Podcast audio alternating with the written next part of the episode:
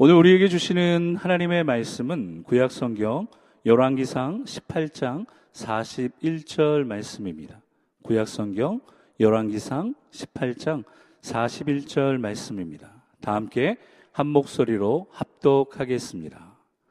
엘리야가 아합에게 이르되 올라가서 먹고 마시소서 큰 비 소리가 있나이다. 아멘.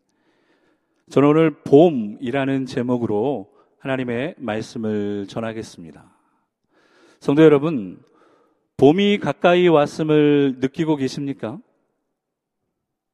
제 뒤에 배경 사진처럼요, 이런 봄날이 가까이 오고 있습니다. 봄이 올 것을 알리는 꽃이 있습니다.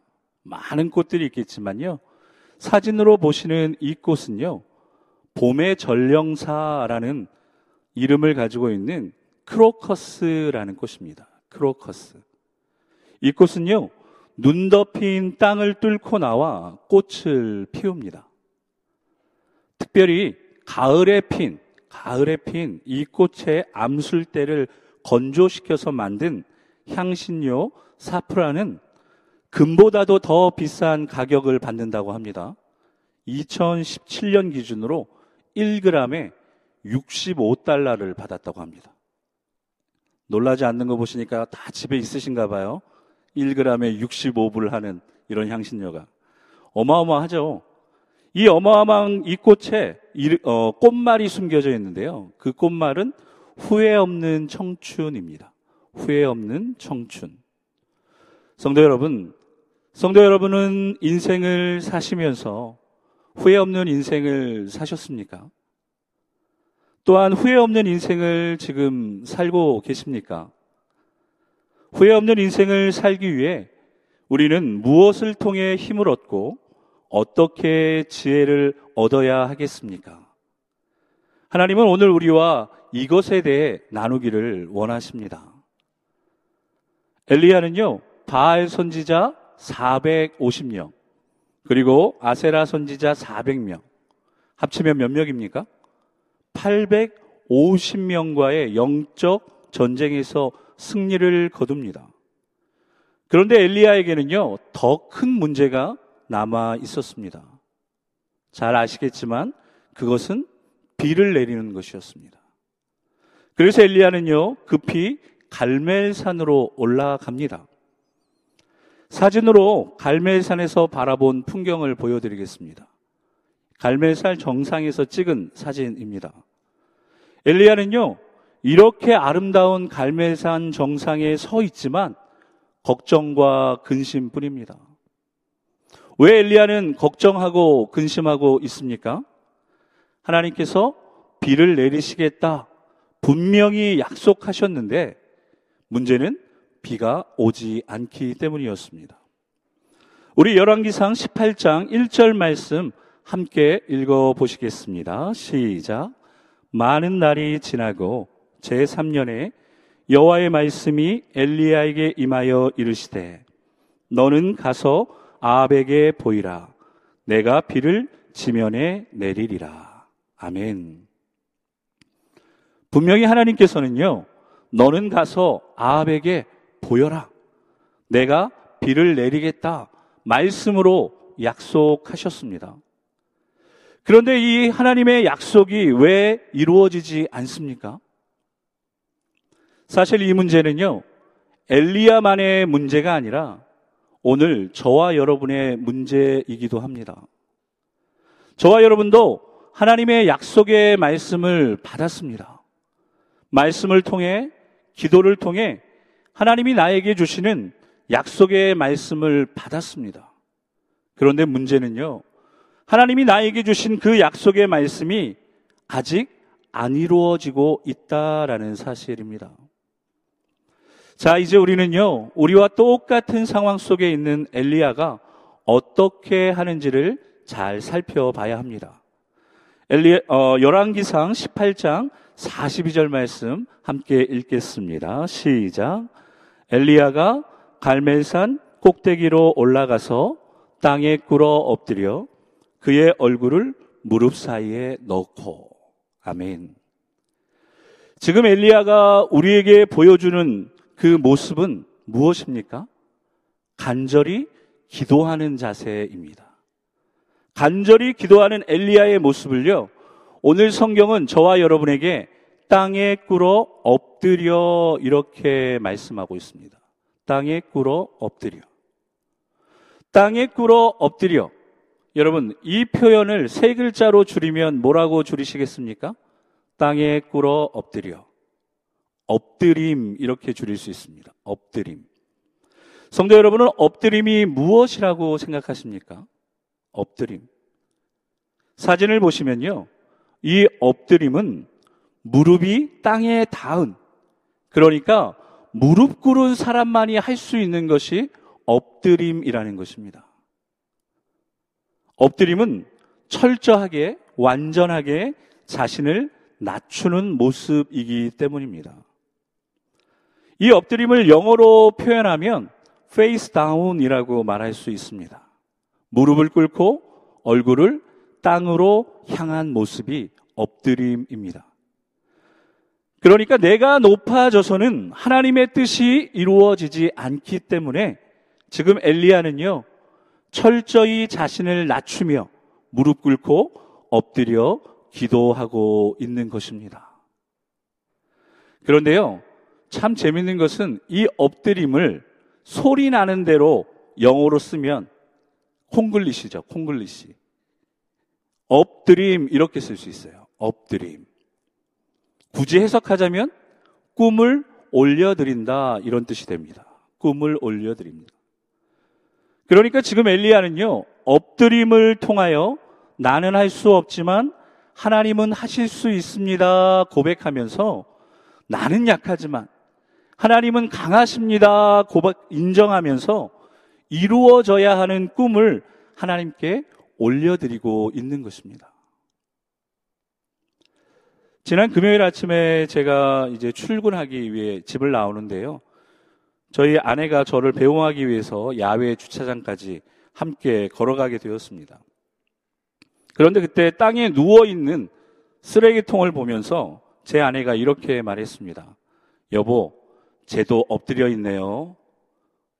바람이 쓰러져 있는 쓰레기통을 보면서 쟤도 엎드려져 있, 엎드려 있네요. 이렇게 이야기하더라고요. 그래서 제가 이렇게 대답했습니다. 여보, 쟤는 엎드린 게 아니라 자빠진 거야. 자빠진 거랑 엎드린 거랑 완전히 다르거든? 성도 여러분은 자빠진 거랑 엎드린 것의 차이가 무엇이라고, 무엇이 다르다고 생각하십니까? 자빠진 건요, 쓰러지고 넘어진 것입니다. 그런데 엎드린 것은요, 자신이 스스로 선택하여 낮아진 것이 엎드림이라는 것입니다. 더 중요한 것은요, 엎드림에는 하나님의 응답이 있지만 자빠짐에는 하나님의 응답이 없다라는 사실입니다. 오늘 엘리야는요, 엎드려 간절히 기도한 후에 사환에게 이렇게 말합니다. 비구름이 몰려오는지 봐라. 그런데 사환이 아무런 변화가 없다고 이야기합니다. 우리 열왕기상 18장 43절 말씀 함께 읽어보겠습니다. 시작. 그의 사환에게 이르되 올라가 바다 쪽을 바라보라. 그가 올라가 바라보고 말하되 아무것도 없나이다. 아멘. 성도 여러분, 엘리야가 간절히 기도했는데 아무것도 없으면 됩니까? 안 됩니까? 안 되죠. 간절히 기도했는데 엘리야가 아하방에게 큰 비가 올 것이라고 믿음으로 선포했는데 그런데 아무것도 변하지 않습니다. 아무것도 바뀌지 않습니다. 그때 엘리야는요 이렇게 결단합니다. 열왕기상 18장 43절 후반절 말씀을 보십시오. 가로되 일곱 번까지 다시 가라. 다시 가봐라 이야기합니다. 그런데 성도 여러분, 몇 번 다시 가봐라 얘기합니까? 일곱 번이다. 정확한 숫자를 이야기합니다. 한두 번도 아니고요. 우리가 좋아하는 3, 세 번도 아니고 일곱 번 다시 가라. 엘리야는 정확하게 이야기합니다. 여기서 일곱, 칠은 완전수를 의미합니다. 완전수. 그러니까 일곱 번까지 다시 가라는 것은요, 횟수가 아니라 응답될 때까지 계속하라라는 의미예요. 일곱 번 기도하라는 의미가 아니라 응답될 때까지 포기하지 말고 끝까지 기도해라. 그런 의미가 되는 것입니다. 우리가 기도한다고 말하고 기도했다고 말하지만 응답이 없는 이유를 아셨습니까? 응답이 될 때까지 계속 기도하지 못했기 때문입니다. 응답이 될 때까지 믿음으로 기도해야 되는데 의심하며 기도했기 때문에 응답이 없는 것입니다. 가보신 분도 계시겠지만요. 애리조나 사막 지역에 가면 그곳에 살고 있는 인디언 호피 부족은 기우제를 드리면 100% 비가 온다고 합니다. 기우제를 드리면 100% 비가 온다. 신기하죠? 그 비결이 무엇인가 봤더니 비가 올 때까지 기우제를 드리기 때문에 무조건 기우제를 드리면 비가 온다. 그렇게 설명하더라고요. 성도 여러분, 기도는 언제까지 하는 것입니까? 응답 될 때까지 하는 것이 기도입니다. 의심을 뛰어넘어 포기하지 않고 믿음으로 기도할 때 하나님의 역사가 나타나기 때문입니다. 그 증거가 바로 열왕기상 18장 45절 말씀입니다. 우리 믿음으로 함께 크게 읽겠습니다. 시작. 조금 후에 구름과 바람이 일어나서 하늘이 캄캄해지며 아멘. 믿으십니까? 큰 비가 내립니다. 하나님의 약속의 말씀이 드디어 이루어진 것입니다. 우리는 여기서 영적 원리 한 가지를 발견합니다. 하나님이 주신 약속의 말씀은 무엇을 통해 이루어집니까? 무엇을 통해 이루어집니까? 기도. 기도를 통해 약속의 말씀은 이루어지는 것입니다. 그렇다면 우리가 왜 기도해야 말씀이 이루어지는 줄 아십니까? 기도는 훈련이기 때문에 그렇습니다. 기도는 훈련이기 때문에 그렇습니다. 하나님은 기도 훈련을 통해 철저하게 하나님만 믿고 하나님만 의지하는 사람을 찾고 계시기 때문입니다. 교회 다닌다 말하고 예수 믿는다 말하는 기독교인들이 기도하지 않습니다. 기도해도요, 대충 기도합니다. 그래서 야고보 사도는요, 기도하지 않는 성도들에게 이렇게 꾸짖습니다. 너희가 얻지 못함은 구하지 아니하기 때문이라. 하나님의 약속이 없어 이루어지지 않는 것이 아니라 약속을 믿고 구하지 않기 때문에 응답이 없는 것이다. 그렇게 말씀하는 것입니다. 어떤 분들은 시간이 없어서 기도하지 못한다. 그렇게 말하는 분도 계십니다. 정말일까요? 제가 한 조사의 결과를 보니까요. 하루에 휴대폰으로 SNS에 접속하는 횟수가 17번이라고 이야기합니다. 가지고 있는 휴대폰으로 하루에 SNS에 접속하는 숫자가 평균 17번이에요. 평균. 그래서 제가 한번 계산해 봤습니다. 하루 24시간 중에 6시간은 취침한다고 하면 깨어있는 시간은 18시간이 됩니다. 18시간 동안에 평균 17번 정도 인터넷 접속을 합니다. 그러니까 쉽게 말하면 1시간에 한 번꼴로 휴대폰을 만지는 거예요. 인터넷에 들어가는 거예요. 카톡도 보고, 페이스북에도 들어가고, 인스타그램도 들어가고. 한 번 접속했을 때 1분 정도, 1분 정도 시간을 소비한다고 하면 17번 접속하니까 17분 정도를 사용하게 되는 것입니다. 하루 18시간 중에 17분이면 얼마 안 되네. 많은 것도 아니네. 괜찮네. 이렇게 생각하실 수 있습니다. 그럼 저는 그런 분들에게 이렇게 다시 질문하고 싶습니다. 하루에 17분 기도하십니까? 하루에 17분 말씀 읽으십니까? SNS에 사용하는 시간만큼만 기도해도 말씀 읽어도 우리의 인생은 달라지기 시작할 것입니다. 성도 여러분 잘 들어보십시오. 기도는 아무나 하는 것이 아닙니다. 기도는 아무나 하는 것이 아닙니다. 기도는요, 하나님의 약속을 받은 사람만 하는 것이고요. 기도는 하나님의 약속을 믿는 사람만 하는 거예요. 제가 반대로 표현해 보겠습니다. 기도 안 한다는 것은 하나님께 받은 약속이 없다라는 의미가 되고요. 기도 안 한다는 것은 하나님을 안 믿는다는 것과 똑같은 의미가 되는 것입니다. 지금 이 설교를 들으시면 성도님들 중에서는 나는 간절히 믿고 기도했는데 왜 나에게는 하나님의 약속이 이루어지지 않습니까? 이렇게 생각하는 분도 계실 것입니다. 맞습니다. 간절히 믿고 기도했는데, 기도하고 있는데, 왜 나에게는 하나님의 약속이 안 이루어지고 있을까요? 이 질문에 하나님은 무엇이라고 대답하실까요? 하나님의 대답은요, 조금 더 기도하라입니다. 조금 더 기도하라. 사랑하는 성도 여러분, 정말로 하나님을 믿음으로 하나님이 주신 약속의 말씀이 이루어질 것을 믿고 지금까지 기도해 오셨고 지금도 기도하고 계시면 조금만 더 힘을 내서 기도하십시오. 엘리야도 그랬습니다. 엘리야도 간절히 믿음으로 기도했는데 하나님의 약속의 말씀이 이루어지지 않았습니다. 그런데 어떻게 된 줄 아십니까?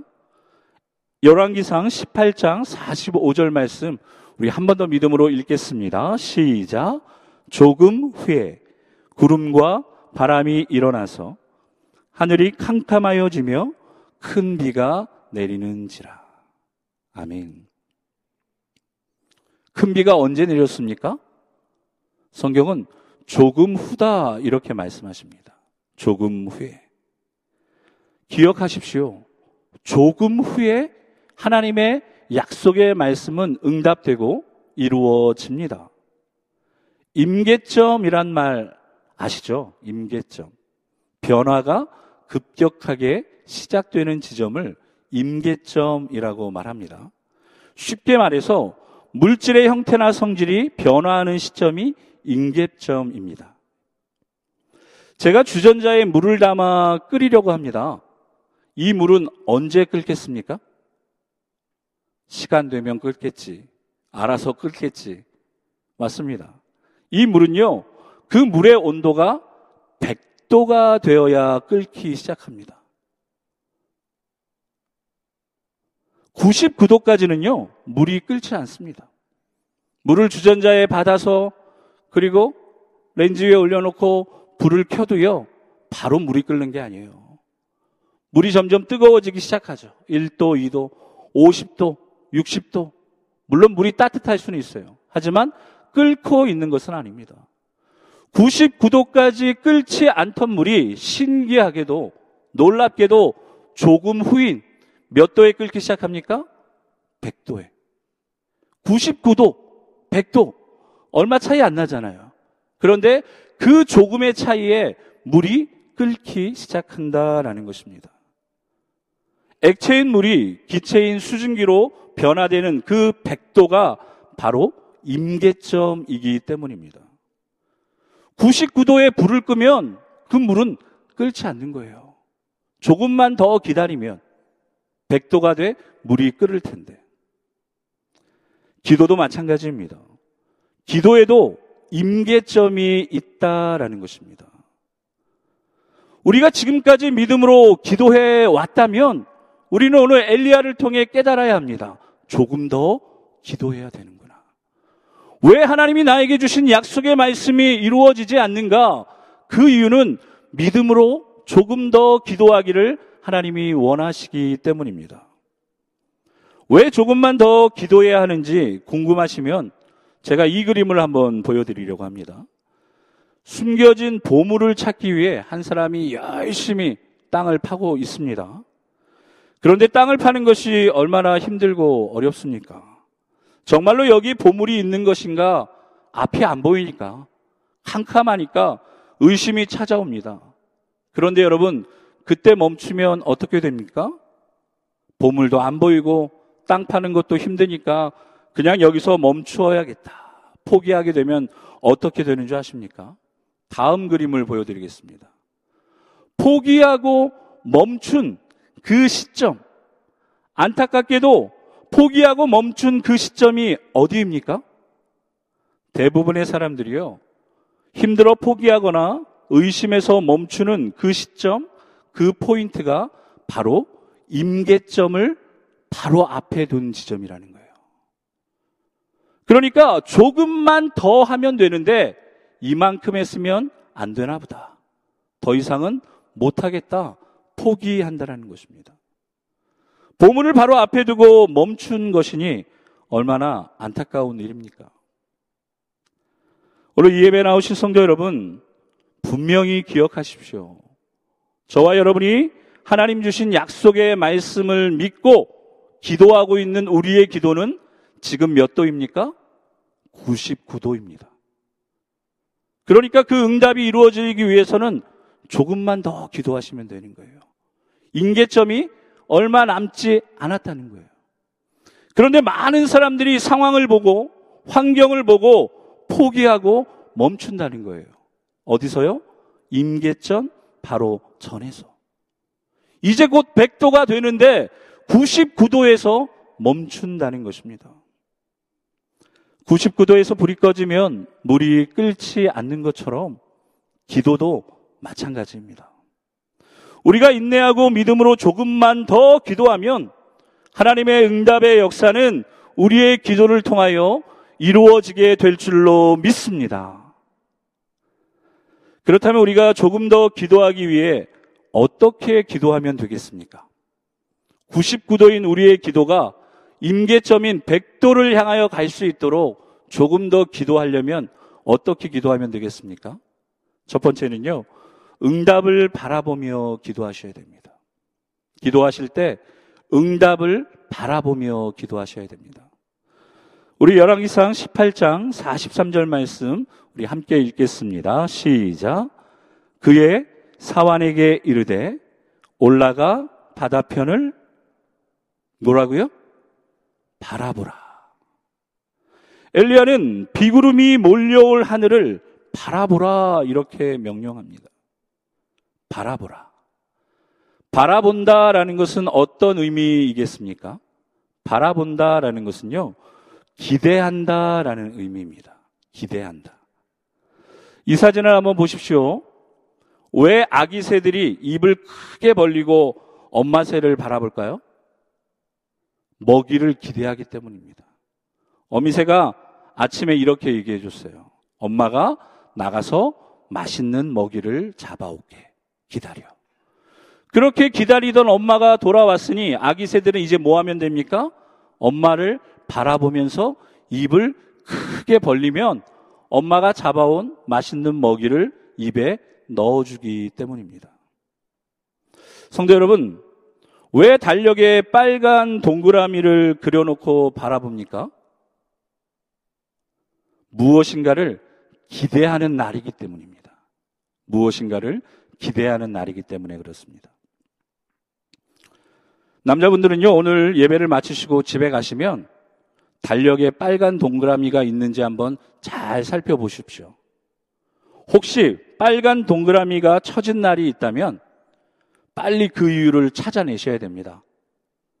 그래야 인생에 봄날이 옵니다. 우리 아내가 왜 빨간 동그라미를 전날 쳐놨을까? 그 이유를 찾아보셔야 돼요. 기대하는 날이기 때문에 그렇습니다. 오늘 설교의 제목이 봄입니다. 봄. 봄에는요, 두 가지 의미가 있습니다. 두 가지 의미. 제가 처음에 말씀드린 것처럼 추운 겨울이 지나고 찾아오는 모든 생명이 소생케 되는 봄, 계절의 봄의 의미가 있고요. 두 번째 봄의 의미는 무엇인가를 기대하며 바라보는 봄의 의미가 있는 거예요. 좀 더 구체적으로 말하면 바라봄이 되겠죠. 오늘 엘리야가 바라보라 이야기하잖아요. 그것이 바로 봄이 되는 것입니다. 하나님은 우리에게 오늘 이 두 가지 봄을 통하여서 말씀하고자 하시는 것이 있습니다. 얼어서 굳어버린 땅을 뚫고 나오는 새싹을 보면서 우리의 영혼도 굳어진 마음을 뚫고 딱딱한 내 고집과 내 생각을 뚫고 하나님을 바라봄으로 다시 우리의 영혼이 살아나기를 원하신다라는 것입니다. 그런데 우리는 바라봐야 할 이 대상을 착각합니다. 하나님이 아니라 사람을 바라보면서 나는 저 사람보다 낫다고 우쭐대고요. 나는 저 사람보다 나으니 이 정도면 충분하다고 착각합니다. 우리가 바라봐야 할 대상은요, 사람이 아니라 하나님이십니다. 이것을 착각하시면 안 됩니다. 우리의 기준은 사람이 아니라 예수 그리스도이시기 때문입니다. 그래서 히브리서 12장 2절은 우리에게 이렇게 명령합니다. 함께 믿음으로 읽겠습니다. 믿음의 주요 또 온전케 하시는 이인 누구를 바라보라고요? 예수를 바라보라. 예수를 바라보라. 왜 예수를 바라봐야 합니까? 예수님은요, 믿음의 주님이십니다. 그 믿음의 주님이신 예수를 바라볼 때 모든 의심을 이기고 더 기도할 수 있기 때문입니다. 또한 예수님은요, 온전케 하시는 분이시다. 그렇게 이야기합니다. 온전케 하시는 예수를 바라볼 때 우리는 흔들리지 않고 조금 더 기도할 수 있기 때문입니다. 믿음의 주시오, 우리를 온전케 하시는 그 예수 그리스도를 기대함으로 그 하나님을 바라보심으로 조금 더 기도할 수 있는 성도님들 되시기를 예수 그리스도의 이름으로 축복합니다. 아멘. 마지막으로요, 우리는 조금 더 기도하기 위해서 얼굴을 무릎 사이에 넣는 훈련을 해야 됩니다. 어떤 훈련을 해야 됩니까? 얼굴을 무릎 사이에 넣는 훈련을 해야 됩니다. 훈련은 쉬운 것이 없습니다. 열왕기상 18장 42절 말씀을 보시면 엘리야가 땅에 꿇어 엎드려 그 얼굴을 무릎 사이에 넣었다 우리에게 말씀하십니다. 땅에 꿇어 엎드려 어떻게 했다고요? 얼굴을 무릎 사이에 넣었다 이렇게 말씀하십니다. 인터넷에 보니까요. 이런 글을 보게 되었습니다. 한국 사람을 괴롭게 하는 방법. 한국 사람을 괴롭게 하는 방법. 혹시 알고 계실 텐데, 한국 사람을 괴롭게 하는 방법이 있는데, 총 다섯 가지를 제가 뽑아봤습니다. 5위가 뭐냐 하면, 요플레 뚜껑을 할지 못하게 한다. 5위더라고요. 여러분 한번 해보셨어요? 요플레라는 제품을 먹을 때 뚜껑을 열면 신기하게도 뚜껑에 많이 묻어 있어요. 한국 사람 이걸 어떻게 해야 됩니까? 핥아 먹어야, 핥아 먹어야 다 먹은 것 같은 잘 먹은 것 같은 느낌이 들거든요. 근데 이거를 할지 못하게 하면 한국 사람들은 괴롭다는 거예요. 4위가 식후에 커피를 못 마시게 한다. 밥 먹고 난 뒤에 커피 마셔야 되는데 커피 못 마시게 하면 그렇게 한국 사람들은 괴롭다고 합니다. 여기도 몇 분 계신 것 같아요. 3위가 뭐냐면 라면 먹을 때 김치를 못 먹게 한다. 라면 맛있게 끓여 먹어야 되는데 김치를 못 먹게 하면 이거는 라면을 먹는 것도 아니고 안 먹는 것도 아니고 그렇게 된다고 합니다. 2위가 엘리베이터 문 닫힌 버튼을 못 누르게 한다입니다. 미국에서는 엘리베이터 탈 일이 별로 없으니까 잘 모르시겠지만 한국에서 엘리베이터 타고 이 문 닫힌 버튼을 못 누르게 하면 사람들이 그 시간이 얼마나 긴지 힘들다고 합니다. 마지막 1위가 뭐냐면요. 화장실 갈 때 핸드폰을 못 가져가게 한다라고 합니다. 화장실 갈 때 핸드폰을 못 가져가게 한다. 그러면 그렇게 힘들고 괴롭다고 합니다. 여러분은 어떤 것이 가장 힘들고 괴로우십니까? 보지 못하게 하고 듣지 못하게 하고 먹지 못하게 할 때 사람들은 엄청난 스트레스를 받습니다. 아, 먹고 싶은데 못 먹게 하고요. 듣고 싶은데 듣지 못하게 하고 보고 싶은데 보지 못하게 할 때 스트레스 받는 거예요. 못하면 힘들고 괴롭기 때문에 그렇습니다. 그런데 엘리야는요, 이 힘들고 괴로운 것을 어떻게 합니까? 스스로 선택했어요. 얼굴을 무릎 사이에 넣었다는 것은요, 그 어떤 사람의 말도 듣지 않겠습니다. 그 어떤 사람도 보지 않겠습니다. 그 어떤 것도 먹지 않겠습니다라는 의미가 담겨져 있기 때문입니다. 그러니까 엘리야는요, 하나님을 향하여 자신의 간절한 의지와 자신의 확실한 결단을 보여드리고 있는 것입니다. 어떻게 해요? 얼굴을 무릎 사이에 넣음으로. 성도 여러분, 오늘이 3월 21일입니다. 우리는 다음 주인 3월 29일부터 4월 2일까지 고난주간 특별 저녁 기도회를 하고요. 고난주간 동안 한 끼씩 금식하는 시간을 가질 것입니다. 그런데 이 금식은요, 단순히 밥을 굶는 것이 아닙니다. 밥을 먹는 시간에 밥을 먹지 않고 영혼의 힘을 얻기 위하여 말씀을 먹는 시간으로 보내셔야 됩니다. 그냥 밥을 안 먹는 게 금식이 아니에요.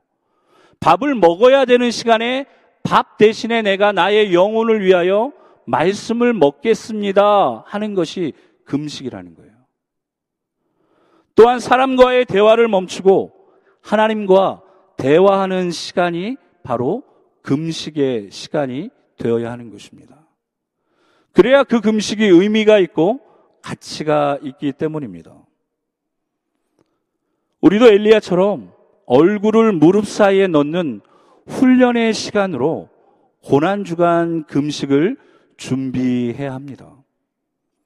그래서 시편 146편 3절과 5절 말씀이 우리에게 중요합니다.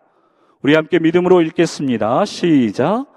귀인들을 의지하지 말며 도울 힘이 없는 인생도 의지하지 말지니 야곱의 하나님으로 자기의 도움을 삼으며 여호와 자기 하나님에게 그 소망을 두는 자는 뭐라고요? 복이 있도다. 오늘 이 예배를 드리시는 이 자리에 계신 성도님들이 복이 있게 되시기를 주님의 이름으로 축복합니다. 그 복은 어떻게 주어집니까? 하나님을 자기 도움 삼아야 돼요. 여호와 자기 하나님께 소망을 두며 그 하나님을 바라보며 다른 것 바라보지 않아야 하는 것입니다. 저는 이 사진을 볼 때마다 감동과 도전을 받습니다. 하나님께서 도와주셔야 소망이 있고 하나님께서 역사하셔야 희망이 있기에 교회 나와 기도하셨던 우리들의 어머니의 모습입니다. 저는 이 사진을 보면요. 이 어머니는 이런 간절함이 있었던 것 같아요. 내가 할 수 있는 것은 기도밖에 없습니다. 그래서 어떻게 하셨습니까? 작은 아이는 들쳐 업고 큰 아이는 손 붙잡고 교회 나오셔서 그때는 어떤 바닥이었죠? 지금처럼 이렇게 폭신폭신한 바닥도 아니었어요. 딱딱한 마룻바닥이었습니다. 그 마룻바닥에 무릎을 꿇고 간절히 기도하셨던 그 어머니의 기도. 성도 여러분, 인생은 내 힘으로 안 됩니다. 자녀도 마찬가지입니다. 하나님께서 도와주셔야 인생도 풀리고 하나님께서 도와주셔야 자녀들의 앞길도 열리게 되는 줄 믿습니다. 그래서 어머니는 그렇게 기도하셨던 것입니다. 기도는요, 우리의 믿음의 그릇이 커지는 시간입니다. 여러분 앞으로 기도하실 때 무엇이라고 생각하시면서 기도하시면 돼요? 기도하는 이 시간, 내 믿음의 그릇이 커지는 시간이다. 한 가지 더 있습니다. 기도는 응답의 그릇을 만드는 시간이에요. 하나님이 주실 응답이 큰데 우리의 응답의 그릇이 작으니까 하나님은 오늘 우리에게 뭐라고 말씀하시는 거예요? 엘리야를 통해 조금 더 기도하라고 말씀하시는 거예요. 사람 바라보지 말고, 상황 바라보지 말고, 얼굴을 무릎 사이에 놓고 기도하라고 말씀하시는 것입니다. 혹시 요즘 도무지 앞이 보이지 않는 상황 속에 계신 분이 있으십니까? 믿음의 그릇을 크게 하시려고 하나님께서 주신 훈련의 시간임을 깨닫고 기도하셔야 됩니다. 될 듯 될 듯 하면서 안 되는 상황 속에 계시는 분들 있으십니까? 응답의 그릇을 크게 하시는 하나님의 훈련의 시간임을 깨닫고 조금 더 기도하셔야 됩니다. 혹시 요즘 하는 일마다 너무 잘 되고 있는 분 계십니까? 주신 축복에 감사하시면서 겸손하기 위하여 더 기도하셔야 됩니다. 기도해야 하나님이 일하시기 때문입니다. 저를 따라 한번 고백해 볼까요? 사람이 일하면 사람이 일하는 것으로 끝나지만 사람이 기도하면 하나님이 일하십니다.